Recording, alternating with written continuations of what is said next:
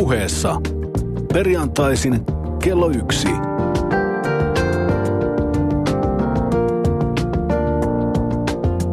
Lindgren ja Sihvonen. Tänään iltapäivälehden lööpissä kerrottiin, että F1-kuski Fernando Alonso on aivoruhjeen ulosajon seurauksena saatuaan unohtanut menneet 20 vuotta ja luullut heränneensä vuoteen 95. Tämähän on jokaisen suomalaisen urheilufanin unelma. Kluben Ville Peltonen, never forget. Hyvää iltapäivää Pasilan päämajasta on jälleen aika viettää tunnin verran kokeellisen urheilupuheen parissa ja tällä kertaa sukellamme hieman itsellemmekin vieraaseen, vieraaseen maailmaan, kun vieraksi saapuvat kaksi kovaa luistelijaa lajista nimeltä Roller Derby. Janika Sakseliin ja Eeva Partanen ovat studiossa ja heidän kanssaan keskustelemme Kotvas, Kotvasen päästä, mutta sitä ennen perinteisessä urheilumaailmassa on tapahtunut ja tapahtuu lähiaikoina muun muassa seuraavaa. Mikko Ilonen on tositoimissa Miamin VGC-turnauksessa. Eilinen avauspäivä oli hieman tuskainen. Tänään on Noora-Lotta Nesiri tositoimissa yleisurheilun EM-hallikisossa Prahassa, jossa 60 metrin aidoissa on jopa mahdollisuus harvinaiseen mitalliin kenties, jos kaikki ihan putkeen menee. Ja Kaisa Mäkäräinen rientää viikonloppuna viimein ladulle Kontiolahden ampumahiidon kotikisoissa ja hiidon ystävät varmasti syynävät tarkkaan myöskin Salpausselän kisoja Lahdessa, jonne siirrytään tänään tuossa 13.58 suoraan Lindgrenin ja Sihvosen jälkeen. Itsekin aion kyllä tehdä niin muun muassa nähdäkseni, että onko Lahdessa tosiaan mukaan vielä riittävästi lunta maailmankapin hiihtokisoihin. Helsingissä ei ainakaan lumesta oikein tietoakaan, mutta tosin kyllä hiihtopaikoilla ilmeisesti on, on ladut vielä ihan hiidettävässä kondiksessa. Mäkäräinen on valitellut flunssaa ja todennut, että ei ole valmistautuminen, valmistautuminen mennyt ihan putkeen. Toivottavasti tämä on vain tällaista kilpasiskojen kierroa hämäämistä Kaisa Mäkäräisen puolelta. Lätkäpuolella taas Jokerit hoiti kuudessa päivässä Minskin Dynamon kesälomille ja jatkaa taistelua kohti Gagarin kappia. Ja sitten tämä Suomessa Petteri Liiga lähestyy playoffeja myöskin. Ja miltäs näyttää? Mun silmin näyttää nimittäin siltä, että paitsi aiemmin kaudella vahvasti kakkossiassa kiinni ollut IFK on nyt aivan tuuliajolla runkoserän lähestyessä loppua, niin myöskin kärppien suoritukset viime aikoina ovat olleet vähän ailahtelevia. Kukas sun mielestä on vahvimmilla, kun päästään viimein näiden liian pitkän liigakauden liian monen joukkueen playoffeihin käsiksi? No no, sopivan pitkän kauden ja sopivan pelimäärien ja oikean kokoisen pudotuspelijoukkueen määrän liikan vahvin on mielestäni kärpät. Aa, siellä kuitenkin luottamus on vahvaa edelleen. No, tänäkin perjantaina täysin sopivan mittaisina me olemme Lindgren ja Sihvonen. Tommi, fakta on, että sinä johdet ja mä olen tappiolla kautta aikaan tilastossamme, mitä tulee jo perinteeksi käyneeseen kolmen kohdan teemaväittelyymme urheilusta. Tilanne on sulle 13.10 ja sitten siellä on se yksi tasurikin mm-hmm. pohjalla. Mä oon analysoinut tilannetta ja johtopäätökseni on käsikirjoittajamme, eli sinä ja minä ja mahdollisesti muutama muu, jossa on luvan olla arvoituksia, ovat tarjonneet sinulle sellaisen urheilun älykön, suorastaan intellektuaalin roolin tässä kaikessa minut on taas saatu näyttämään tai oikeammin kuulumaan yksinkertaisten miesten yksinkertaisen pelin osaajan, eli lätkäjätkänä. Sinä saat aina alkujuonnossa siterata Excelitä tai jotain muuta. Minun pitää olla suusäkkiä myöten. Aivan kuin sinä olisit meistä se kahdesta se kirjallisuuden maisteri. No, nyt mittani on tullut kyllä täyteen, kuten huomaat, puhun ihan muuta, mistä eilen sovittiin. Aha. E, enää en suostu, että sinä olet ohjelmamme ykköstähti väittelyissämme ja minä istun vaihtopenkillä ja pelaan korkeatan ottelun jämäminu. Mitä täällä tapahtuu? Nyt komento muuttuu. Höntsä Tommi. Valitse sanasi huolella. Aion nimittäin taklata sinua kovaa, kuten roller derbissä konsanaan taklataan. Alateutaroida. Otan haasteen vastaan. NRillä on sydän. Kuluneella viikolla on saatu todistaa, että tällainen ihme jääkiekon NHL-liiga on paljastanut, että sillä on kuin onkin sydän, suuri sydän. Mä viittaan tällä tietenkin suomalaisten NHL-konkarien Kimmo Timosen ja Olli Jokisen kauppoihin ennen siirtorajan umpeutumista. Flyersin pitkäaikainen puolustaja Timonen kaupattiin Chicago Blackhawksiin ja Olli Jokinen Toronton välietapin jälkeen St. Louis Bluesiin. Nämä treidaamiset varten otettaviin Stanley Cup-ehdokkaisiin kahdesta tällaisesta joukkueesta, jotka on jo menettänyt playoff-toivonsa, niin on mun mielestä osoitus siitä, että kaiken tämän miljoonaviihteen pyörityksen keskellä tämän lätkän taalaliigan ytimessä on lähes romanttinen kunnioitus ansioituneita pelaajia kohtaan. Molemmille näille uransa loppua lähestyville kiekkoilijoille annettiin näin Philadelphia ja Toronton toimista mahdollisuus kruunata uransa, kun, kun Flyers ja Maple Leafsin riveissä sitä mahista ei ole enää ollut. Ja esimerkiksi Flyersin Facebook-sivulla Philadelphian fanit on lähes poikkeuksetta toivonut Chicago Blackhawksin yhden verivihollisistaan voittavan Stanley Cupin. Vähän niin kuin Kimmo Timoselle. Lisäksi uutisoitiin myöskin kaupasta, jonka ytimessä oli muun muassa Columbus Blue Jacketsin suomalainen, suomalainen general manager Jarmo Kekäläinen, joka kauppasi puolustaja Jordan Leopoldin Minnesotaan, missä Leopoldin perhe asuu sen jälkeen, kun julkisuuteen tuli tällainen sydäntä särkevä 11-vuotiaan Leopoldin tyttären koulutehtävä, jossa tämä kirjoitti siitä, miten paljon hän ja perhe toivoivat Leopoldin kotiin paluuta. Eikö ole ihanaa, Petteri? Eikö ole ihanaa? Pane kello juomaan. Tommi, mä huomaan, että sun johtoaseman väittelyissä on tehnyt susta vähän tuommoisen huolettoman ja jopa poskettoman ja väitteesi ovat suorastaan kestämättömiä. Maalaat urheilusta kuvaa, joka ei ole totta ja joka vaan miellyttää sua itseäsi kaltaisia faneja.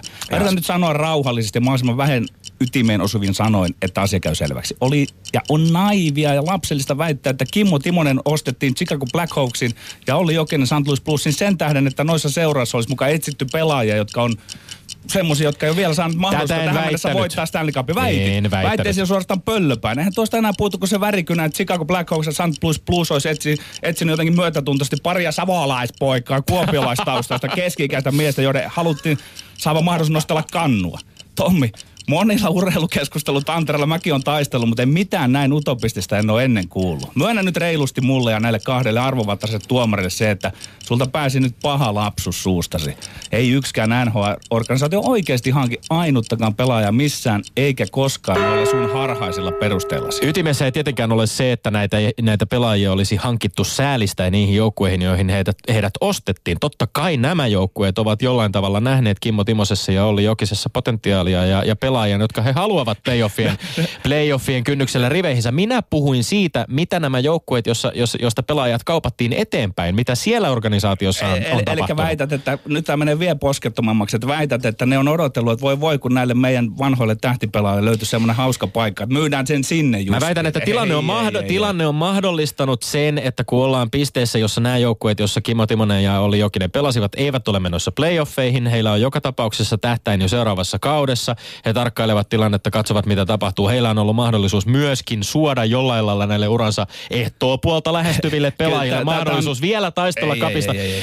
Ei, Tää- Jarmo tää on, niinku, tää, tää on urheiluromantikon puhetta ja siitä tapaus ketä, kekäläisestä, niin miksi et sä niinku halunnut sitä totuutta, mikä oli Hesarista, niinku oli, että sanottiin ja siellä seisoo, että mä siteeran, Chuck Fletcher on oikeassa siinä, että kirjan tuoma julkisuus oli hyvä PR-temppu NHL, vaikka sille ei välttämättä ollut mitään vaikutusta kaupan syntyyn. Siis tämähän on nyt niinku sitä realismia, että sä urheiluromantikkona haluat nähdä jotain, mitä ei ole edes olemassa. Jarmo Kekäläinen, jota tiedän sinun arvostavan suuresti, totesi itse julkisuudessa myöskin, että aina ei ole kyse pelkästään bisneksestä. Haluatko jo- sinä riistää meiltä tämän illuusion? öö, mielelläni riistän sen pois, koska, koska Kekäläinenkin myönsi, että hän vähän niin kuin siinä prosessin ikään kuin jossain loppuvaiheella vasta näki tämän kirjeen, että kyllä tämä nyt on taas tätä teidän fanihöpinää, te haluatte nähdä urheilun muuna kuin se onkaan. Toinen aihe, anna Petteri mennä. Tomi, täällä Helsingissä sut tunnetaan ja tiedetään semmoiseksi, miten mä nyt sanoisin hiihtoniiloksi. Tykkäät sivakoida ja ly- lykätä lylyä poikaporukassa. ja siis joka tapauksessa omistat sukset ja silloin tällöin hiihtelet, Kyllä. eikö niin? Kyllä. No mä joudun nyt antamaan hieman sapiskaa sun rakkaalle lajille, koita kestää. Muotoilen väitteeni vertauksin. Pidätkö mahdollisena, että sanotaan 1976 Montrealissa Lasse Viren olisi voinut voittaa 10 tonnin 5000 metriä ja niiden juoksujen lisäksi vaikka 800-400 metriä, jopa pistänyt Pietro Mennealle kumppanille kampoihin 200 metriä. Öö, 200, Ei, ei, niin, ei tietenkään 800 voinut. olisi voinut olla mahdollista. Ei todellakaan. Nimittäin juoksu on huippurheilu, mutta entä tämä sun lempilaishiihto? Onko se huippurheilu? No, varmaankin on, mutta kyllä sinne harrastajamäärät on niin pieniä, että voi näkyä käydä näin, että yksi ja sama mies voittaa sekä sprintin että 50 kilometriä. Huhhuh. Ja puhun nyt tietysti tästä Peter Nordhugista. Tämä Nordhughan tavallaan nolaa ylivertaisella suorituksella koko lajin ja panee ainakin kyselemään sen perään, että mistä kummasta tässä on kyse. Paljastaako tämä Nordhugin ylivoima jotain muutakin kuin Nordhugin ylivoiman? Kielikö se siitä, että hiihto huipulla on nykyään hieman sellaista puuhastelua. No ei tietenkään kieli. Kuuntelehan Petteri, joka siinä Petteristä puhut. Sun tapasi vetää johtopäätöksiä tämän Fallunin MM-kisojen 50 hiihdosta on täysin kestämätön ja Petteri noutuukin voitosta. Tässä kisassa, kyseisessä kisassa oli äärimmäisen poikkeuksellinen raskas keli. Järjestäjien käyttämää ö, väärää tiesuolaa on epäilty. Se on tehnyt ilmeisesti kelistä Oho, vielä raskaamman. Ja oho. kilpailu muuttui tavallaan vähän tämmöiseksi niin kuin irvikuvaksi siitä 50 kilometrin hiihdosta. Plus se oli, oli vielä tämmöinen tota massalähtö, joka lisäsi sitä, että siinä nyt vähän hiihdeltiin 48-49 kilometriä ja sitten lopuksi sprinterin ominaisuudet pääsivät oikeuksiinsa. Vaikka me itsekin nosteli vähän kulmakarvoja, kun Nortugin kilpavelijat kommentoi tämän, niin että et, et, olosuhteet ratkaisivat kisan, niin kyllä ne tässä tapauksessa ehkä on ollut osittain aiheellisia. Muun muassa Niklas Dyrhaug totesi, että, että Fallonin lähe, järjestäjät lähes lahjoittivat katastrofaalisella latuhuollolla voiton Nortugille. No Kuitenkin siis tämä voitto on Nortugin ensimmäinen 50 kilometrin arvokisoissa kuuteen vuoteen, eli ei mikään kestomenestyjä missä ne 50 on. Ja mä sanoisin, että tästä on turha vetää liian laajoja johtopäätöksiä. Ja on myös täysin selvää, ettei tällaista samanlaista jakoa sprinttereihin ja kestävyysurheilijoihin voi hiihtoon soveltaa kuin yleisurheiluun. La- lajien kirjo on paljon laajempi ja joka tapauksessa siis lyhyimmätkin hiihtomatkat, ne ovat aika poikkeavia lajeja verrattuna johonkin 200 metrin juoksuun. Kyllä mä tohdin olla tuosta sillä eri mieltä, että kyllä tietyt lajit hiidossakin, niiden täytyy vaatia enemmän nopeita soluja. Sen takia sprinterit on yleisurheilussa niitä, jotka pärjää ei siellä ne, ei ne pärjää pitkillä matkoilla. Ihan sama tuossa. Sitten, sitten ja... toiset lajit, esimerkiksi tämä 50 kilometriä, se vaatii enemmän kestävyysominaisuuksia. Nyt kun tämä menee Ehdottomasti. Täällä, joo, joo, mutta kun nyt tämä menee Mutta sä vedät tästä sen johtopäätöksen, että hiihto ei ole huippuurheilua, vaan puuhastelua. Eihän niin, tuossa ole niin, mitään järkeä. On siinä se järki, että mä esitän nyt semmoista niinku retoriikkaa tässä, että herätään edes miettimään, että onko se selitys sitten kuitenkin siinä, että se on niin olematon ja pieni laji, että voi tulla yksi tämmöinen superukko, joka dominoi kaikkia eri matkoja. Ja mun mielestä sitä ei saa tässä nyt ohittaa. Öö, sanon, että nämä, ketkä on mukana, ne harjoittelee niin huippurheilijat, mutta kun se valikoituu niin pienestä massasta se hiihtäjien, maailman huippuhiihtäjien porukka, Pienen niin massa... saattaa käydä tällaisia käsittämättömyyksiä. Ja se kieli siitä, että voin vetää tällaisen niin kärjistyksen, että se on jossain määrin toki, puuhastelu. Toki, voit, voit tehdä sen ja voit todeta, että pienempi massa on harrastajia ehdottomasti ja se saattaa vaikuttaa siihen, että tulee tällainen superukko. No, no niin, joka, taka, no joka niin. tapauksessa aivan poikkeuksellisen kova urheilija. Hän on vasta 29-vuotias ja 15-kertainen arvokisa kultamitalisti ja todennäköisesti tulee lai, dominoimaan tätä lajia vielä vuosikausi. Mutta on myöskin selvää, että sä, et, sä et unohdat ihan täysin, että tässä on paljon enemmän muuttujia kuin mitä juoksussa esimerkiksi tai yleisurheilussa on. Puhutaan vapaan ja perinteisen eroista, puhutaan yhteisläheisyydestä lähdöistä versus väliaikalähdöistä, siitä millainen vaikutus kelillä on. Ai paljon mä, paljon enemmän muita muuttujia niin, no, myöskin kuin tulk, mitä yleisurheilussa on. Niin, mun johtopäätös on tuosta ihan päinvastainen, että kun niitä muuttujia on näin paljon, niin sitten sit, sit semminkin se on käsittämätöntä, että yksi urheilija hallitsee nämä kaikki muuttujat niin hyvin, että voi pärjätä näin ylivoimaisesti. Hyvä on. Olemme tästä osittain samaa ja osittain täysin eri mieltä, kuten yleensäkin. Suomalainen mäkihyppy on mennyttä ja menköön, sanoo Höntsä Tommi. Suomen mäkihyppymaajoukkue tarpoi jälleen yhdet arvokisat aivan uskomattomissa pohjamodissa ja entistä kauempana on ne päivät, kun arvokisoissa on tullut mäkihyppäjille juuri minkäänlaista menestystä. Ja mä huomaan kyllä, että entistä kauempana on myös ne päivät, kun mä oon itse jaksanut kiinnostua seuraamaan mäkihyppyä. Mä tunnustan siis, olen täysin niin sanottu glory hunter joissain urheilulajeissa. Jos suomalaiset, ei, jos suomalaiset ei pärjää, niin ei, ei pahemmin kiinnosta katsoa. Ja toki tämä ehkä kertoo jotain siitä, että onko kiinnostus itse lajiin lainkaan aitoa. No Falunin MM-kisoissa vahvistuu mun mielestä mielestäni seuraavat asiat. Suomalainen mäkihyppy on menettänyt niin menestyksensä, glamourinsa, vetävyytensä nuorten harrastajien osalta sekä viime vuosina myös rahansa. Mäkihyppymaajoukkueen rahoitus on vain murto-osa vaikkapa Norjan tai Itävaltaan verrattuna ja raha on näköjään suoraan verrannollinen menestykseen. Ja mä jatkan vielä vähän raflaavammalla ajatuksella ja väitän, että tätä rahan lisäksi mäkihyppy on onnistunut täysin, täysin jotenkin kadottamaan tämmöisen oman laji-identiteettinsä. Se on vetänyt puolensa näitä Matti Nykäsiä ja Matti Nykäsmäisiä Harri Olleja, jotka ovat onnistuneet jotenkin polttamaan nämä Ikaroksen siipensä todella karusti, kun menestystä on tullut. Eikä lajin sisällä ole oikein koskaan osattu päättää, että halutaanko tämän lajin supertähdiksi nimenomaan näitä hankkeen saamuvia rockistaran mäkikotkia vai kunnollisia koko kansan AP Nikkoloita ja Janne Ahosia. Lempo soikoon Tommi, sä kavallat nyt ja ilmiannat itse omassa väitteessä. Myönnät, että olet pahainen Glory Hunter urheilun suhteen. Kyllä. Voitanko vai häviänkö, voitanko vai häviänkö mä nyt tämän väittelykohdan, kun myönnän, että niin olet. Parhaimmin tai pahimmin, miten vain, olet Glory Hunter. Mutta Tappion, Tappionkin mä myönnän, että oot oikeassa että et ole urheiluystävällinen ja urheiluhullu fani, vaan olet menestysystävällinen ja menestyshullu fani. Sulle kelpaa vaan Suomessa semmoinen urheilu, jossa Suomi menestyy. No, tästä me ollaan samaa mieltä. Sen sijaan tuo on kestämätöntä, että sä lähdet nyt jälkijättöisesti repimään Matti Nykänselle ja Harri Ollilla. Mä näen sieluni silmin, miten oot riemoinut ja iloinut aikoina, kun Nykänen on pärjännyt. Luultavasti, luultavasti sä oot he, hekumoinut myös sillä Nykäsen urko, ulkourheilussa saavutuksilla. Mutta nyt haet melko rumasti peräti lajin alennustilanne syytä näistä nykäisistä ja olleista. Jos olisit kartalla, olisit julistanut näin jo silloin, kun nykäinen menestyi. Ja siksi toiseksi mainitsit AP Nikkola. Mitä sä tiedät yhtään mitään, millainen persona ja henkilö on Nikkola? Olet ihan julkisuuden mun mielestä tietojen varassa. Mä oon armeijan urheilujoukossa asunut puoli vuotta sen Nikkolan kanssa samassa ku- tuvassa. Ja mulla voi olla joku käsitys siitä, mutta oot... Kerro meille. Ei, mä en lähde sitä. Kato, Se, mikä tuvassa kuullaan ja nähdään, se tupaan jää. Totta kai mä julkisesta persoonasta nimenomaan Niin, puhun. hei, Sehän hei. se on, mikä urheilijoiden kohdalla ratkaisee. Niin, ja sitten tos, eikä tässä nyt auta se, että sä konstailit tuossa jollain Ikaroksen palavilla siivillä. Tiedätkö muuten, kuka siinä tarussa oli Daidalos? Eikös hän ollut Ikaroksen isä? Oikein. Siitä sinulle myötätuntoa tältä puolella. Et, et, et ollutkaan ihan Mikäs, sivistymättömänä. point, mikäs pointti tää nyt oli sitten? No ei, se oli vaan, että kun sä aina keikaroit noilla tollasilla, ei-urheilullisilla asioilla, mutta... Olen, nopea, Mut- mut mä- olen todella nopea googlettamaan myöskin. Mä en siis nimenomaan, mä en vedonnut tässä Harri Olliin, enkä mä vedonnut Matti Nykäsen. Mä totesin enemmänkin niin, että, että, että, että lajin sisällä on ollut äärimmäisen monen sorttista urheilijaa. Eikä olisi Ja sit saanut kun- olla. Että nykäinen, kun ei osannut elää niin kuin siviilissä, niin ei olisi saanut hypätä niin pitkälle, ei olisi pitänyt laskea niitä. Totta kai sai olla, mutta mä yritin päästä tälle jollain tavalla kiinni siihen, että siis kun nyt ollaan sellaisessa jonkinlaisessa mäkihypyn alennustilassa, niin aivan selvästikään tämä ei ole sellainen laji, joka välttämättä suomalaisia nuoria urheilijoita vetää puolensa. Ja, ja se on ehkä, ehkä näin on oltava. Ehkä tähän on jollain lailla tyydyttävää, että se 80-luvun meininki, nykäisen meininki, kaikki ne karuine ulkourheilullis- ulkourheilullisine ansioineen, kuten totesit, niin se ei ehkä ole enää palaava tässä 2010-luvulla. Ja voi olla, että mäkihyppy on yksi tällaisia lajeja, jossa suomalaiset ovat menestyneet ja se on ollut meille tärkeä laji, mutta on pikkuhiljaa hiipumaan päin ja ehkä välttämättä uutta tulemista ei ole enää luvassa. Selvä homma, Glory Hunterina. Anna mäkihypyn mennä. Älä välitä siitä yhtään enää, kun ei menestytä, niin sä et Antakaa kestä. mäkihypyn mennä. Yle puheessa.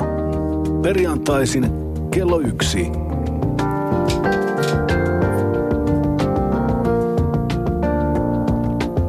Lindgren ja Sihvonen. No niin, toivotamme siis lämpimästi vielä kerran tervetulleeksi studioon äh, rollerderbyilijät Janika Sakseliinin ja Eeva Partasen. Terve. Kiitos. Ja Teille on tehtävänanto ollut sellainen, olette saaneet paperilaput eteenne ja siinä on tehty tällainen kartta, johon on jaettu pikkasen karsinoita ja annettu mahdollisuus pisteyttää tätä kiivasta väittelyä, jonka olemme taas perinteisen tapaan käyneet. Ja perinteisen tapaan myöskin tässä vaiheessa on yleensä sitten käyty läpi, että Miten nämä pisteet on langennut? Kumpi, kumpi vei voiton? Ja nyt on siis kuusi pistettä yhteensä jaossa. Ö, toki voitosta, siitä lopullisesta voitosta saa edelleen vain yhden, että Petteri ei tule menemään esimerkiksi 16-13 johtoon tämän seurauksena. Mutta tota, käydään läpi nämä kohta kohdalta ja, ja mennään vuorotellen vaikka, vaikka niin, että tota, jos Janika, Janika aloittaa. Meillä oli ensimmäisenä väittelyä siis siitä, että onko NHL-liigalla sydän. Siitäkö me väiteltiin? Eikö me siitä väitelty? No ehkä. Tuota niin, niin mulla heti ensimmäisenä äm, vetosi täällä Sir Sihvosen puolelle mun tunteet tässä väittelyssä ihan, ihan jo siitä syystä, että ymmärsin, että hän on lähtenyt liikenteeseen altavastaajan asemasta ja se kiehtoo, kiehtoo valtavasti aina. Lisäksi Yes. hän käytti sellaista termiä kuin pöllöpäinen väite ja kutsui sinua höntsä Tommiksi, niin mä olen antanut pisteeni hänelle. Yes. A- Täydellisellä ad hominem tyylillä Siivosen tapaan on, on onnistuttu. Joo, kyllä. No niin, hyvä on. Yksi nolla. Koita toipua. Petteri Siivonen. Miten sitten taas siellä tota, Eva Partasen pistelokerossa tämä ensimmäinen väittely? Kyllä, tässä nyt sillä tavalla kävi, että mä oon myös hyvin pitkälti sitä mieltä, että vain äidin sydän merkitsee, joten uskon, että Petteri ymmärtää, että äidin rakkaus ei päde urheilussa, joten piste hänelle. Yes. Aika murskaavasti lähdettiin liikkeelle. Nyt, nyt huolestuttaa. Sen jälkeen sitten NHL-väittelystä. Mites, o- ootteko te nyt sitä mieltä, että tässä on ihan pelkästään PRstä kyse siis? Puhutaan tällaisista niin kuin romantisoinnista. Kyllä. Se oli hyvä kategorinen vastaus. Sinäkin Tommi opit tässä. Voi voi sentään. Minun urheiluromantikon sydänsä täällä murskaksi pistetään ihan, ihan yksissä tuumin. No, ää, sen jälkeen sitten tota Petteri ää, kävi taas väittämään, että hiihtohan se on aivan pelkkää puuhastelua. Mitä olette mieltä tästä kansallislajin ala-arvoisesta teilaamisesta? Tässä kohtaa äm, yhdyn myös jälleen Petterin mielipiteeseen siitä, että, että jos yksi urheilija pystyy tällä tavoin dominoimaan jotain tiettyä lajia, niin jossain täytyy, täytyy olla jotain vikaa, jos, jos pystyy voitto tipahtamaan kahdessa hyvinkin erilaisessa suorituksessa vaikkakin samaa urheiluvälinettä käyttäen. Ja sitten Höntsä Tommi otti tässä jossain kohtaa myöskin esille kaiken näköiset perustelut siitä, että, että on nyt puitu, että onko hiekotettu väärin ja onko ollut suolaa ja mitä kaikkea. Että kyllä mä myös sanoisin, että höpö höpö, niin kuin tässä aikaisemmin tuli jo, tuli jo mainittua, että kyllä jälleen kolahtaa piste Petterin tilille. Mä tiedä, että kohta setvimään nämä loput pisteytykset tässä ja poistun studiosta, jos tämä tähän tapaan jatkuu. Tämä alkaa, alkaa tuntua murskaavalta perinteeltä kaikin puolin. Tommi, eikö mä sanonut sulle ennen kuin väittely alkoi, että nyt mä alan lyödä pitkiä puita uuniin tässä? Niin sä vetelet sillä niin kuin nortuumaisesti siellä jo, oot kääntynyt varmaan väärinpäin lähestyessä maalilinjaa. Vilkuttelet sieltä lippukädessä meikäläiselle. Että... Ei, ei sentään niin, että kyllä sä oot hyvin tuossa syyskaudella pistänyt hanttiin. Mutta... Eeva no. Partanen, mitä mieltä Nortuukista ja hiidosta? No kyllä mä kovasti yritin ymmärtää tätä, että olosuhteita ei voi hallita ja silti pitää pärjätä. Keinot on monet, mutta tota, kyllä mä lähden kanssa tähän samaan, että, että kyllä sä oot joko kestävyysurheilija tai sitten tämmöinen lyhyen matkan nopea sprinteri, että jotakin hämärähommia on selvästi taustalla. Usko on mennyt. Petterille piste. Yeah. No niin. Äh. Katsokaa noita ryppyjä tuossa silmien välissä. Tämä, tämä, tämä lähinnä pistää nauruksi. Minä äh, tässä vaiheessa kannattaa varmaan vaan jotenkin tota todeta, että toivottavasti sieltä Twitterin puolelta esimerkiksi meidän kuulijoiden parissa löytyy vielä jotain sellaisia hiihdon ystäviä, jotka ovat sitä mieltä, että Petter Nortug on aivan poikkeuksellinen urheilija, jolla kenties hiihdon, hiihdossa lajissa, jossa voi pitkillä ja lyhyillä matkoilla sama urheilija dominoida, niin tota, hänkin on harvinainen esimerkki siitä, mutta mä edelleen kyllä pidän tätä rinnastusta esimerkiksi siihen, että puhutaan, että asia olisi sama kuin voitettaisiin 200 metriä yleisurheilussa ja 10 tonni samoissa kisoissa, niin eihän kyse ole tästä. He ovat jo vartalotyypiltäänkin niin erilaisia urheilijoita yleisurheilun puolella, kun taas hiihdossa itse asiassa ollaan aika lailla niin kuin saman, samankokoisia kavereita, pärjätään sitten sprintissä vai Mutta Tommi, kun sä oot, hiihtomies, sä oot hiihtomies, Tommi, niin mä haluaisin vielä uudestaan kuulla sen joku suola. Mikä selitys se oli se? Anna tulla vielä se. Niin sehän, ei ollut, sehän ei ollut minun, vaan se taisi olla Dürhaugin vai kuka sitä totesi. Valitsit siis ei, siellä todettiin, että siellä oli vääränlaista suolaa laitettu ja ehkä mä suolasin omat mahdollisuudet puuttumalla näihin, näihin olosuhteisiin. No katsotaan, tuleeko säälipisteitä viimeisestä väittelystä vai tuleeko tässä niin kuin pataan 6-0 vai miten tapahtuu. Minä olin valmis luopumaan suomalaisesta mäkihypystä kokonaan. Petteri taas, en muista mitä sanoi. Varmaan jotain tosi vakuuttavaa. Janika. No, minä edustan sellaista koulukuntaa, että sitten Matti Nykäsen ei ole tainnut tulla enää yhtään uskottavaa kunnollista mäkihyppäjää, että niin kauan kuin kukaan ei pysty Matti Nykästä lyömään, eikä käsittääkseni vielä ole häntä... Ei siis nakkikiskalla vaan urheilussa.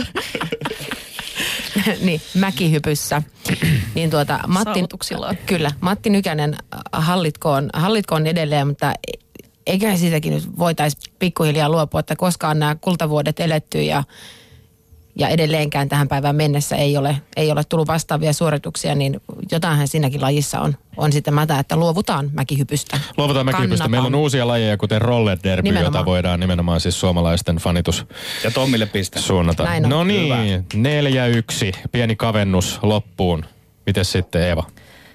Meillä oli tuossa vuonna 2009, kun roller derby aloitti Suomessa uransa, niin – tämmöinen maailman säälittävin varainkeruu yritys, jossa me tehtiin video, että me saataisiin tämmöistä sponssirahaa saada luistelukamppeita, kun ne piti tilata tietenkin Amerikasta ja mitään ei ollut ja oli just tämmöinen joku... Eli heittäydytte kerjäämään Kyllä. kuin Suomen ja siis mäkihyppäjät Meistä konsanaan. silloin yksi osas rullaluistella ja me ei voitu siihen videoon laittaa, kun hänet rullaluistelemaan, koska me muut ei pysytty pystyssä.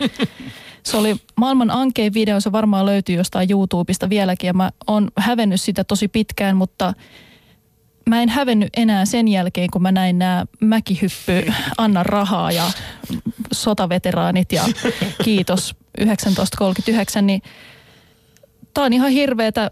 Mun pisteet on tänään mennyt tämmöiseen täysin niin kuin pessimistiseen näkemykseen, missä suomalaiset kuningaslajit tällä hetkellä makaavat. Tai onko se sitten realismi, en tiedä, mutta kyllä mä Tommille annan pisteen tästä. No niin, sieltä tuli tiukkaa kavennusta loppuun, 4-2. eikä nyt sentään ihan 6-0 lukemiin päädytty 4-2, mutta joka tapauksessa tämä tarkoittaa siis sitä, että kokonaistilanteemme on nyt sitten tällä hetkellä 13-11-1. Eli edelleen on tämmöinen kahden väittelyn keula, jota yritän nyt sitten epätoivoisesti ensi viikolla erinäisten suola-argumenttien avulla pitää, pitää yllä. Katsotaan, mitä silloin tapahtuu. Oppia ikä kaikki, Tommi. Sä oot tommonen nuori oppimiskykyinen kaveri, niin nyt vaan meet haavojas ja niitä, älä laita suolaa sinne haavoihin, vaan mene nuolemaan. Tässähän pikkuhiljaa alkaa toivoa jonkinlaista vuoteen 95 palauttavaa aivoruhjetta. Yle puheessa Lindgren ja Sihvonen. No niin, tervetuloa vielä kerran vieraksemme Janika Sakseliin ja Eeva Partanen keskustelemaan Suomessa suhteellisen uudesta ja mielenkiintoista lajista roller derbistä. Tota, otetaan ihan aluksi, meillä kun on aika laajasti urheilun perehtynyt kuulijakunta, niin loiditaan nyt puheen keinoin kaikille tietoisuus ja ymmärrys siitä, millaisesta lajista me täällä nyt puhumme, kun me puhumme roller derbistä. Kumpi tahansa voi aloittaa ja puhua sitten vuorotellen. Mä haluaisin lähteä siitä ajatuksesta, että unohtakaa ne pallot, mailat, maalit, kaikki tämmöinen ulkourheilullinen lisävarustelu, että lähdetään siitä, että meillä on kypärät, hammassuojat, rannesuojat, kyynärsuojat, polvisuojat ja sitten semmoiset vanhanaikaiset rullaluistimet, ei mitkään inlineit ja sitten Janika jatkaa, mihin tällä päästään. No tällä päästään sitten jo, jo niin kuin peli, pelipaikoille, eli, eli toisin sanoen roller derby radalle, jota, joka siis on ovaali rata, jota, jonka voidaan niin sanotusti rakentaa minne tahansa tasaiselle alueelle, missä on riittävä määrä neliöitä. Noin 800 neliöitä tarvitaan tilaa, jotta voidaan täysmittainen roller derby rata saada turva-alueineen aikaiseksi. Ja roller derby on siis tällä hetkellä pääsääntöisesti naisten täyskontakti laji, jota tosiaan pelataan tällaisilla varusteilla, mitä, mitä Eeva tässä aikaisemmin jo kuvaili. Ja, ja pelin kulku menee sillä tavoin, että pelissä kaksi joukkuetta, joissa molemmissa on korkeintaan 14 pelaajaa paikalla. Heistä viisi on samanaikaisesti kentällä. Molemmissa joukkueissa on yksi pisteiden tekijä, jolla on kypäränsä päällä sellainen tähtihattu ja hänen, hänen tämmöinen pelipositionsa on jammeri, eli tulee englanninkielisestä termistä jammer. Ja sitten me ollaan laitettu tällainen sujuvasti i sinne perään, niin kuin monessa muussakin suomen kielisessä tai suomeksi käännetyssä sanassa. Ja jammerin tehtävänä on sitten päästä ää, läpi näistä muista kentällä olevista pelaajista, eli molemmista joukkueista neljä pelaajaa ovat blokkereita samanaikaisesti siellä. Ää, ja ja, ja jammerit lähtevät pillivihellyksestä, kun peli lähtee käyntiin, lähtee molemmat liikkeelle ja nämä blokkerit muodostaa erinäisiä alkuasetelmia, yleensä hyvin semmoisia, puhutaan seinistä, hyvin niin kuin tiiviin tämmöisen yhteisen porukan. Ja se jammeri, joka sieltä tulee ensimmäisenä sääntöjen mukaisesti läpi, hän saa tällaisen strategisen statuksen, joka on lead jammer, eli hänellä on koska tahansa silloin oikeus lyödä se pelipoikki siitä kohta ihan lisää, mutta tota, pisteen saat aina kun ohitat vastapuolen pelaajan ää, puhtaasti ja radiojen sisäpuolella. Ja siinä kohtaa tulee myöskin tämä täyskontakti mukaan, eli oman joukkueen pelaajat yrittää auttaa sitä omaa jammeriaan ja, ja estää sitä vastapuolen jammeria tekemästä pisteitä. Oi, niin Ole onko näitä- ystävällinen. joo, anna mennä vaan. Niin se, Joo. että siis, eli voi saada, ymmärsinkö mä oikein, voi saada neljä pistettä, jos pääsee neljästä ohi niistä estäjistä, tai mikä termi tämä oli, ketkä? Ne on blokkereita, joo, kyllä. Eli, eli maksimitilanne on se, että menee kaikista niistä neljästä ohi, niin silloin neljä nolla tilanne heti. Kyllä, yhdellä kierroksella. Joo. Ja se, että ensimmäinen kierros on aina tämmöinen initial pass, eli, eli silloin on, haetaan vaan se ikään kuin, että kumpi saa sen strategisen statuksen, ja sen jälkeen lähdetään pistekierrokselle. Nyt Eeva viittaa. Anna mennä Eeva. Lisäpisteen saa vielä siitä, jos se toinen jammerin on jumissa siinä niin sanotussa pakassa, Pakassa. kun tämä toinen jammeri tulee pistekierrokselle, niin se Joo. voi olla myös 5-0. Kyllä. Onko näissä, onko, näissä yhde, onko, voiko, onko suuria eroja siinä, että miten pitkiä esimerkiksi nämä kierrokset on? Kyllä, Joo. ja siinä on siis nimenomaan, että sitten voidaan lähteä, sitten puhutaan jo niinku taktiikoista ja pelityyleistä, että, että tota, kuinka, kuinka pitkään pelataan. Että maksimissaan yksi tämmöinen jami, eli Erä. erä mm. kestää maksimissaan kaksi minuuttia. Ja ideaalitilanne on se, että siinä kohtaa, kun sun joukkueella on tämä lead-jammeri, niin voidaan elää tilanteessa, jossa hän kiertää kentän mahdollisimman monta kertaa läpi, skoraa joka kerralla neljästä viiteen pistettä ja se vastustajan pisteiden tekijä on edelleen jumissa siellä pakassa, jolloin sä pystyt, pystyt no kahdessa minuutissa hyvinkin saamaan esimerkiksi vaikka 20-0 tilanteen. Ja siinä kohtaa, kun sun oma puolustus pettää niin, että se vastustaja pääsee ulos sieltä pakasta, niin silloin sä lyöt pelin poikki jolloin sä olet tehnyt pisteitä ja vastustaja jäänyt nollalle.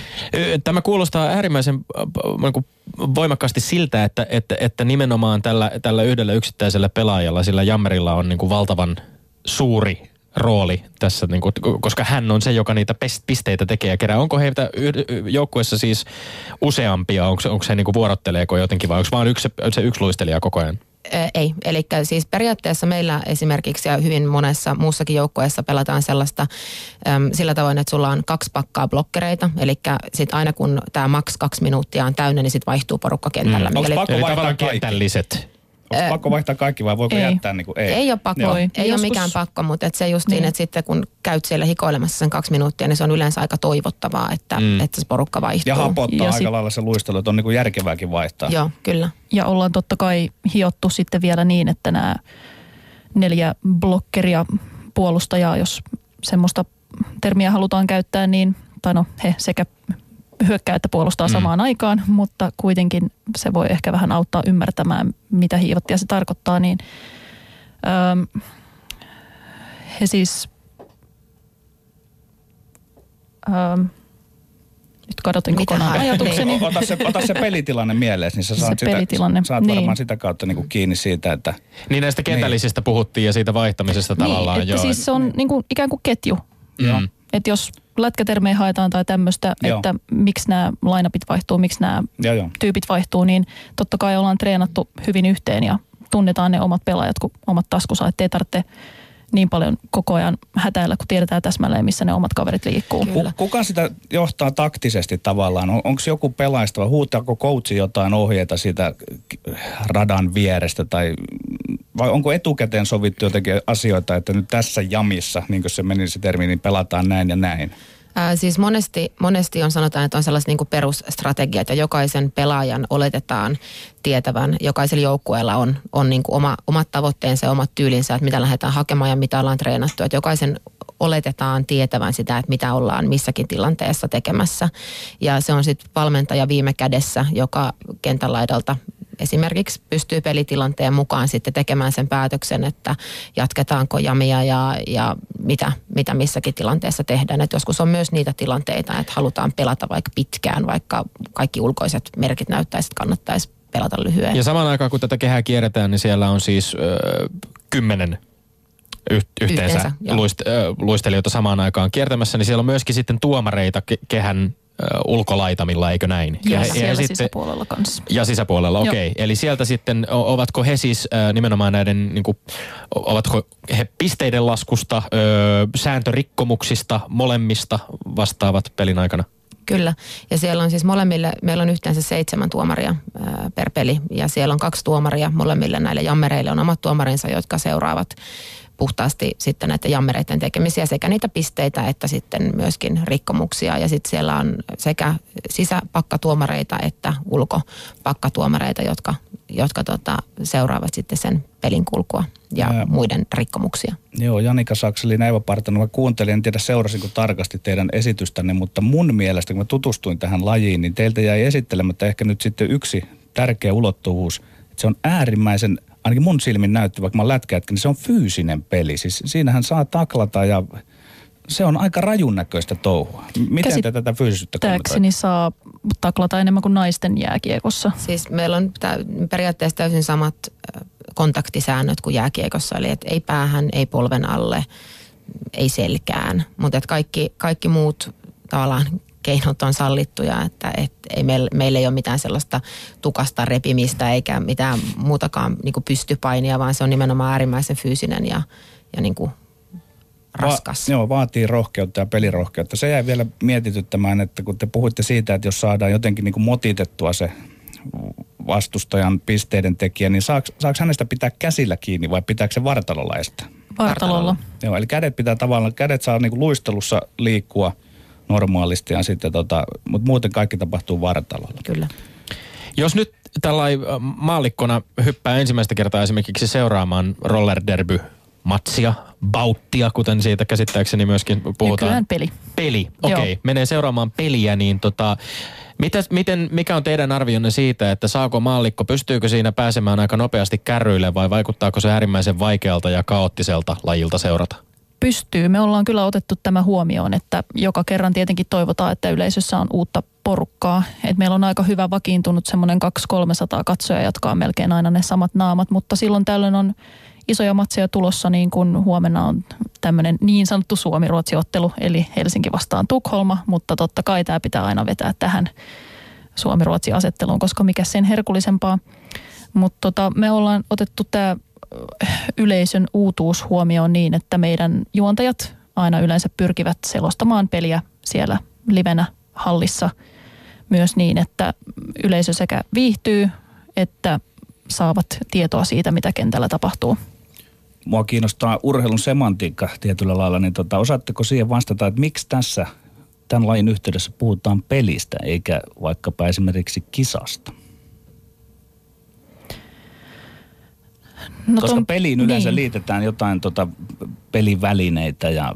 No pelin ja, mä heitin nyt mm. omasta päästä, koska siis tää, me, me kuulutaan Women's Flat Track Derby Associationiin, joka on meidän kattojärjestö, joka on ainoa kansainvälinen järjestö ö, niin, että vaikka on jenkkilaji kyseessä, niin siellä on muitakin vaihtoehtoja derby-seuroille olla jonkun kattojärjestön jäsenenä, mutta ne on vaan sitten amerikkalaisia. Että on tämmöinen kansainvälinen, heidän säännöillä ollaan pelattu alusta asti ja niin myös kaikki muutkin eurooppalaiset se, seurat. Ja siellä nyt on vaihdettu tämä bautti ihan gameiksi ja sitä ja, kautta Abouthan vie tavallaan assosiaation myöskin niin kuin ehkä, ehkä enemmän tuonne niin fyysiseen ja jopa nyrkkeilyn suuntaan oikeastaan. Joo, ja se on sitä old school derbiä sitten, josta pikkuhiljaa pyritään pääsemään eroon. Yle puheessa Lindgren ja Sihvonen. Lähemmäs, äh, lähemmäs urheilua, kyllä. Äh, meillä on siis seuranamme Helsinki Roller Derby All Starsista äh, valmentaja Eeva Partanen, joka, jonka äänen äsken kuulitte, ja, ja myöskin jo äänessä ollut, äh, onko se sitten pelaaja – Puhutaanko pelaajista vai puhutaanko, mikä on termi, jota käytetään? Kyllä me puhutaan pelaajista tai luistelijoista. Pelaajista, luistelijoista. Eli Janika Sakseliin, joka on myöskin äh, Helsinki Roller Derby All Starsin lisäksi Suomen maajoukkueessa vaikuttanut. Ja mainitsitte tuossa äsken, äsken tämän tämän huomenna, huomenna tosiaan Pasilassa öö, pelattavan Helsinki Roller Derby All Starsin ja Stockholm Roller Derby All Starsin välisen, välisen pelin. Siinä on nimesti siis kyse ihan kahden, kahden eurooppalaisen huippujoukkueen kohtaamisesta, eikö näin? Kyllä. Mä tässä viime viikolla käytin, käytin termiä, että tämä on kovatasoisinta roller derbyä, mitä löytyy Greenwichista itään. mahtavaa, mahtavaa. Lajin jos mennään vähän näihin niin juuriin, lajijuuret on, on hyvin voimakkaasti Amerikassa, Pohjois- Pohjois-Amerikassa ja, ja sieltä on lähtöisin. Onko, onko tilanne edelleen se, että, että, että eurooppalaisella tasolla, pohjoismaisella tasolla, suomalaisella tasolla puhutaan, Suomessa esimerkiksi siis ollaan järjestäydytty vasta ihan viime vuosien aikana, siis tässä nyt niin kuin oikeastaan tämän vuosikymmenen aikana voisi puhua, että, että tota laji on, on lähtenyt niin kuin organisoitumaan tarkemmin. Olette äärimmäisen nuori laji, eikö näin? Ollaan siis lajin, lajin juuret on, on pitkällä 20-luvulla Amerikassa ja, ja erinäisiä, erinäisiä vaiheita on sitten käyty tuonne 2000-luvun alkuun ja Eurooppaan roller derby on rantautunut vasta sitten olisikohan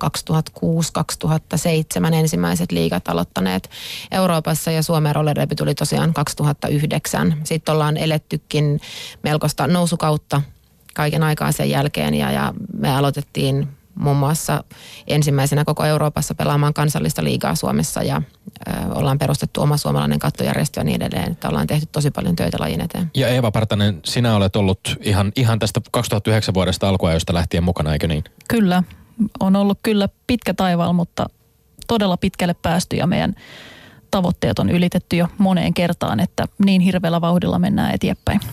Mä oon tänne radiopelikirjaani kirjoittanut vähän muistinpanoja. Täällä on lukemassa roller derby, urheilua, kuntoilua vai tapa ymmärtää ja esittää itseään liikunnallisena naisena. Ja tulee mieleen kysyä, että voiko tätä roller derbyä sitten niin kuin karsinoida jotenkin, että missä määrin se on mielestäni urheilua, missä määrin liikuntaa, missä määrin showta, esiintymistä?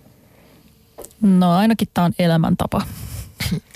Mä tota, haluaisin tuohon sanoa sen, että, että tota, rollerderbyssä ehkä parasta, parasta on se, että siinä voisiko sanoa, että kaikille löytyy paikka omaan, omaan tasonsa nähden, että meillä on esimerkiksi meidän A-joukkue tällä hetkellä, jolla on tavoitteet todella korkealla ja mä sanoisin, että meidän A-joukkue on myöskin tämmöistä niin jopa puoli ammattilaisurheilua ja samalla meiningillä menee hyvin moni muukin eurooppalainen seura, että tämä otetaan todella urheilun kannalta ja, ja todella tosissaan.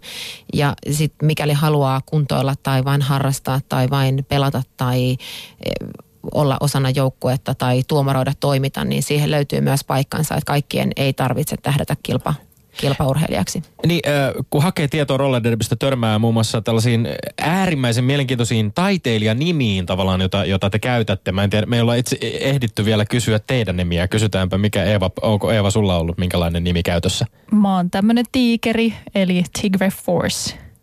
Entäs Janika? Mä oon Only. Only, okei. Okay. Nämä oli aika tällaisia niin kuin tavallaan, voisi sanoa, että et, et säyseämmästä päästä, koska on ollut monenlaisia nimiä tullut vastaan. Äh, muun muassa Hesarin artikkelissa, joka oli tuossa vähän runsaan vuoden takaa, löytyi tällaisia nimiä kuin Pocahontas, Pink Spanker, Tubutex, Jabba the Hot, Arja Horiseva, Chuck Horris ja Estrogena Davis. Sekä myöskin tietoon, että, että tota, törmäsi tietoon, että kyseessä on siis alle 18-vuotiaalta kielletty laji. Ja, ja sitten vielä tästä niin kuin elementistä, jonka itse asiassa äh, käsi nousi pystyyn.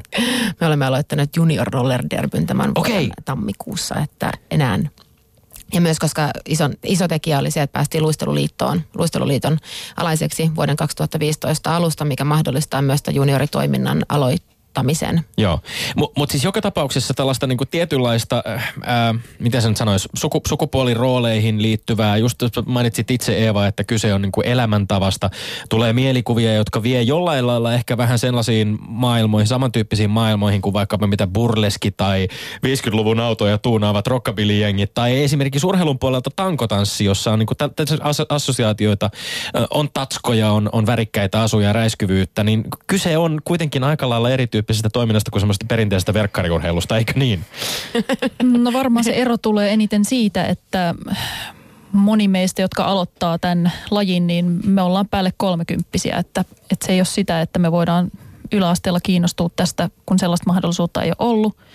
Ei ole ollut tarjolla tällaista lajia, niin siksi tälle aikuisiellä löydetään uusi laji ja se on monelle myös – ihan ensimmäinen urheilulaji, mistä on koskaan kiinnostunut tai mitä on ikinä innostunut harrastamaan, että en mäkään ollut semmoinen satunnainen uimassa kävijä tai silloin tällöin kuntosalille eksynyt puoli vahingossa, niin onhan se aika mieletön harppaus sitten siihen, että vietetään kaikki perjantai-illat ja sunnuntai-aamut tuossa hallilla ja matkustellaan kerran kuussa ympäri Eurooppaa ja parhaimmillaan Amerikkaa ja – ja tota noin, niin pelataan ja koitetaan ottaa media haltuun siinä samalla, niin onhan se, kyllä se vie paljon aikaa ja niin edespäin. Mutta taustat on oletettavasti aika monenlaisia. Voisin kuvitella, että teidän puolelta kuitenkin löytyy esimerkiksi niin kuin tyyppejä, joilla on on taustaa jääkiekossa tai tällaisessa. Et, et esimerkiksi luin artikkelista, äh, Hesarin artikkelista, että siinä puhuttiin ähm, tyypistä, joka, joka totesi, että pienen kokonsa puolesta hän ei oikein lätkässä välttämättä niin kuin olisi kokenut pärjäävänsä, mutta sitten taas esimerkiksi tämä just niin jammerina toimiminen, niin se pieni koko on siinä taas sitten etuja Kyllä. jos näitä ominaisuuksia ajatellaan. Kyllä, kyllä. Ja siis ehdot, ehdottomasti se, että, että myöskin Derbyn yksi hienouksista on se, että sun ei tarvitse mennä mihinkään fyysiseen muottiin, vaan sieltä löytyy, nimenomaan sulle löytyy pelipaikka, vaikka sä oot 100-kiloinen tai 50-kiloinen nainen tai mies. Mutta sille, sille löytyy niin kuin mahdollisuus harrastaa ja aivan niin kuin Eeva just sanoikin, että me, meillä on pääsääntöisesti jo ihan aiku, aikuinen tämä harrastajapohja.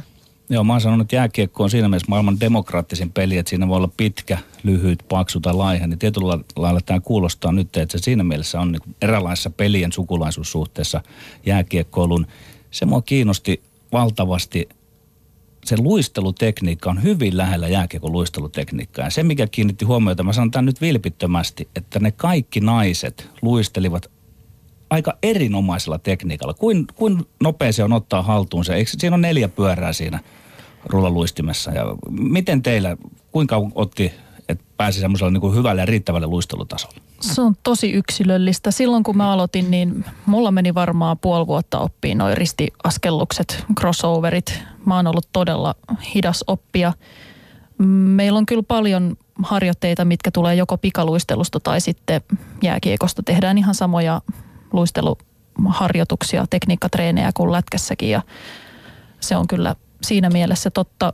Mm, mutta sit, sitä myöten, kun tämä laji rupesi kehittymään ja meillä alkoi olla vakiintunut harrastajakunta, niin me ollaan järjestetty sitten tämmöisiä alkeiskursseja säännöllisesti ja kun on itse jo opittu tiettyyn muottiin ja saatu se harjoitusohjelma mietittyä tarkkaan, niin kyllä nyt paris kolmes kuukaudessa niin saadaan pelikelpoisia luistelijoita. Meillähän ei siis tulla treeneihin ekaksi pelaamaan, vaan sitä tekniikkaa treenataan kolmesta kuukaudesta ylöspäin ennen kuin meet lähellekään sitä pelikenttää.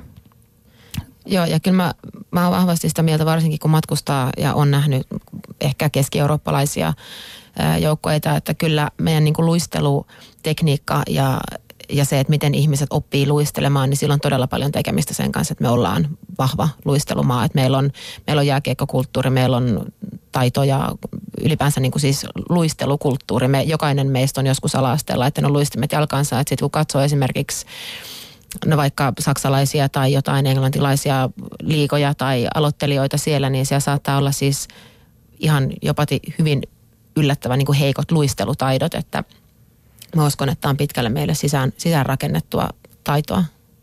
Ja tuossa on semmoinenkin kulttuuriero mun mielestä, että me ollaan niin pedanttia kansaa, että kun me luetaan säännöistä, että nämä sinun tulee osata ennen kuin menet seuraavaan pisteeseen, niin me tehdään tasan just niin.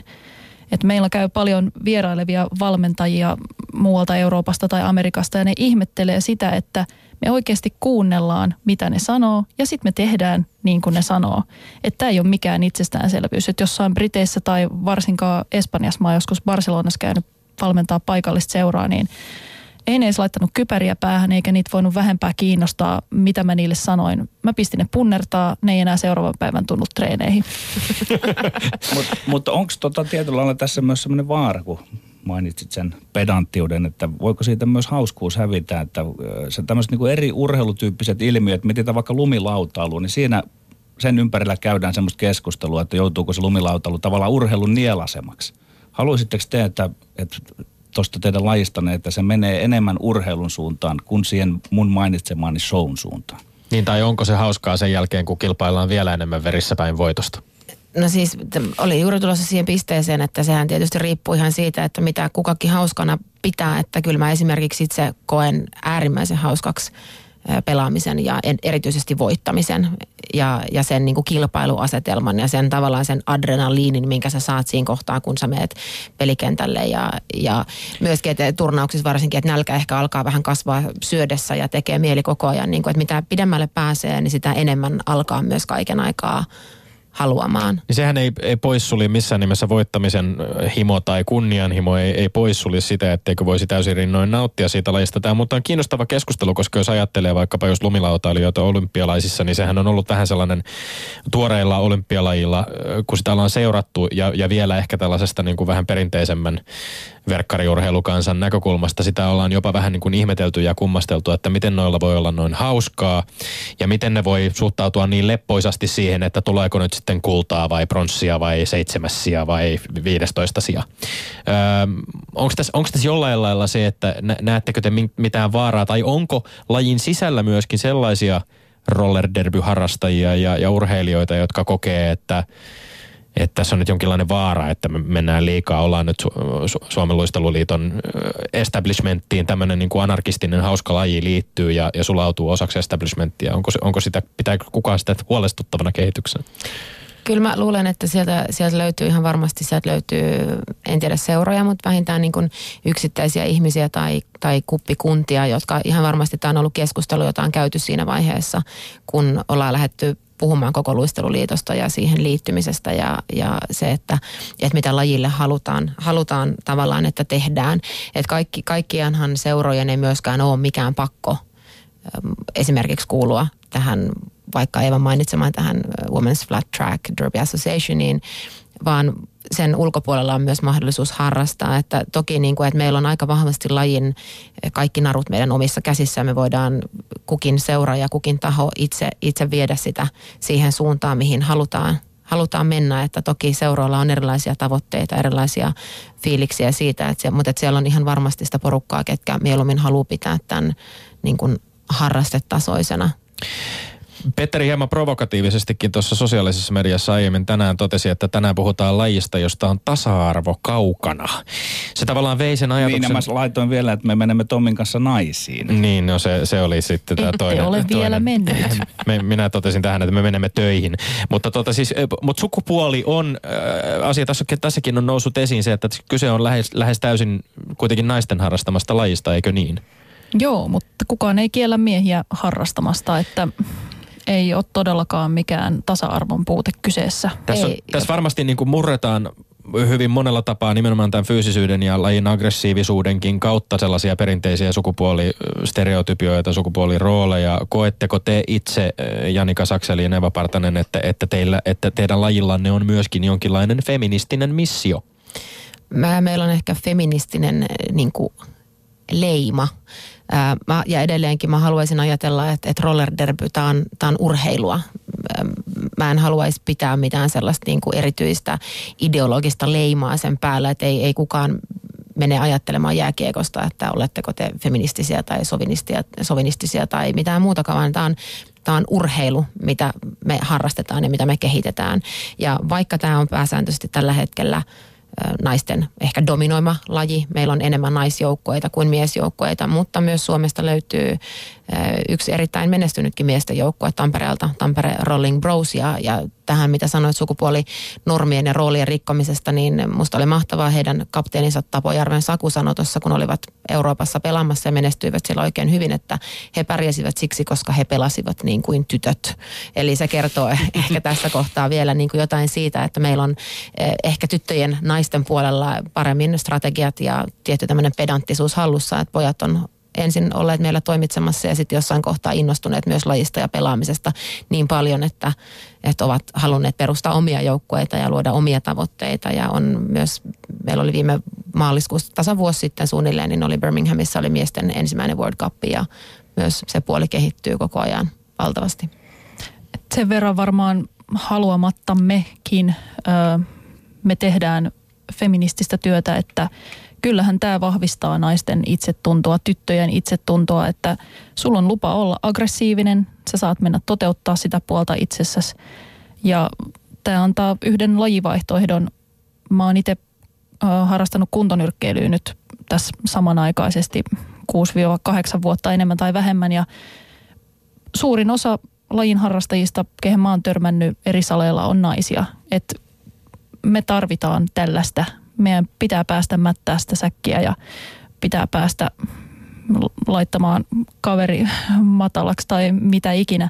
Et se on hirmu kivaa, siitä saa tosi paljon nautintoa ja kyllä mä tykkään, että me voidaan vähän olla kun rockistarat tuolla jossain, että jos ei koskaan mimmirokkarit ole saanut näin paljon huomiota, niin kyllähän tämä niin kuin avaa ihan eri tavalla nuorille naisille mahdollisuuksia ja – näkökantoja ajatella itseään ja toteuttaa itseään. Niin, jos minun vähäinen mielipiteeni tässä mitään meinaa, niin mä olen pro-feminismi. Sitten mä tota, olen, kannatan tasa-arvoa ja muuta, niin mua viehättää jollain lailla, kun mä aloin tutustua tuohon teidän lajiin, niin myös se, että jos vaikka pitäisittekin sen ikään kuin naisten lajina, että si- siinä on jotain semmoista niin kuin vallankumouksellistakin mun, mun näkökulmasta, mutta en tiedä, voin olla väärässä. Miten kommentoidit? No miehiä kun on tässä tullut seurattua, kun ne käy räpiköimässä tuolla kentällä, ne ensin tota tuomaroi ja sitten ne keksii, että minäkin haluan pelata ja se näyttää ihan hirveältä, kun ne aloittaa, koska ne yrittää pelaa lätkää siellä kentällä. Että mennään suunapäänä ja yksilösuorituksia ja hirveätä sellaista rumbaa, että sitten taas kun mimmit me jotenkin mielletään ehkä se strateginen ajattelu sitten kuitenkin vähän tarkemmin siinä heti kärjessä, että ei lähdetä tekemään mitä sattuu ratkaisuja, vaan kunnioitetaan niitä kaikkia pelikavereita ja tehdään se kimpassa. Niin tota, en mä haluaisi mitään pitää naisten juttuna ei, ei ole mitään syytä sulkea ketään pois. Mutta kyllä tämä toistaiseksi vielä mun mielestä naispartalolle sopii paremmin. Me mahdutaan paremmin sinne radalle ja me tehdään, tehdään siellä hyvää yhteistyötä, mutta Tampereella just nämä niin mimmit ja kundit pelaa vastakkain keskenään. Sekaisin on Jenkeissäkin tämmöisiä sekajoukkueita, missä on sekä miehiä että naisia, että se tekee taas meistä vaan vielä vahvempia, koska pitää ihan eri tavalla ottaa se fyysisyys käyttöön, koska miehen tasapainopiste on eri paikassa kuin naisilla ja sitten saa taklata lujempaa. Että yleensä naiset on mielissään, kun ne pääsee pelaamaan miehiä vastaan, koska niitä oikeasti saa mättää tosi lujaa.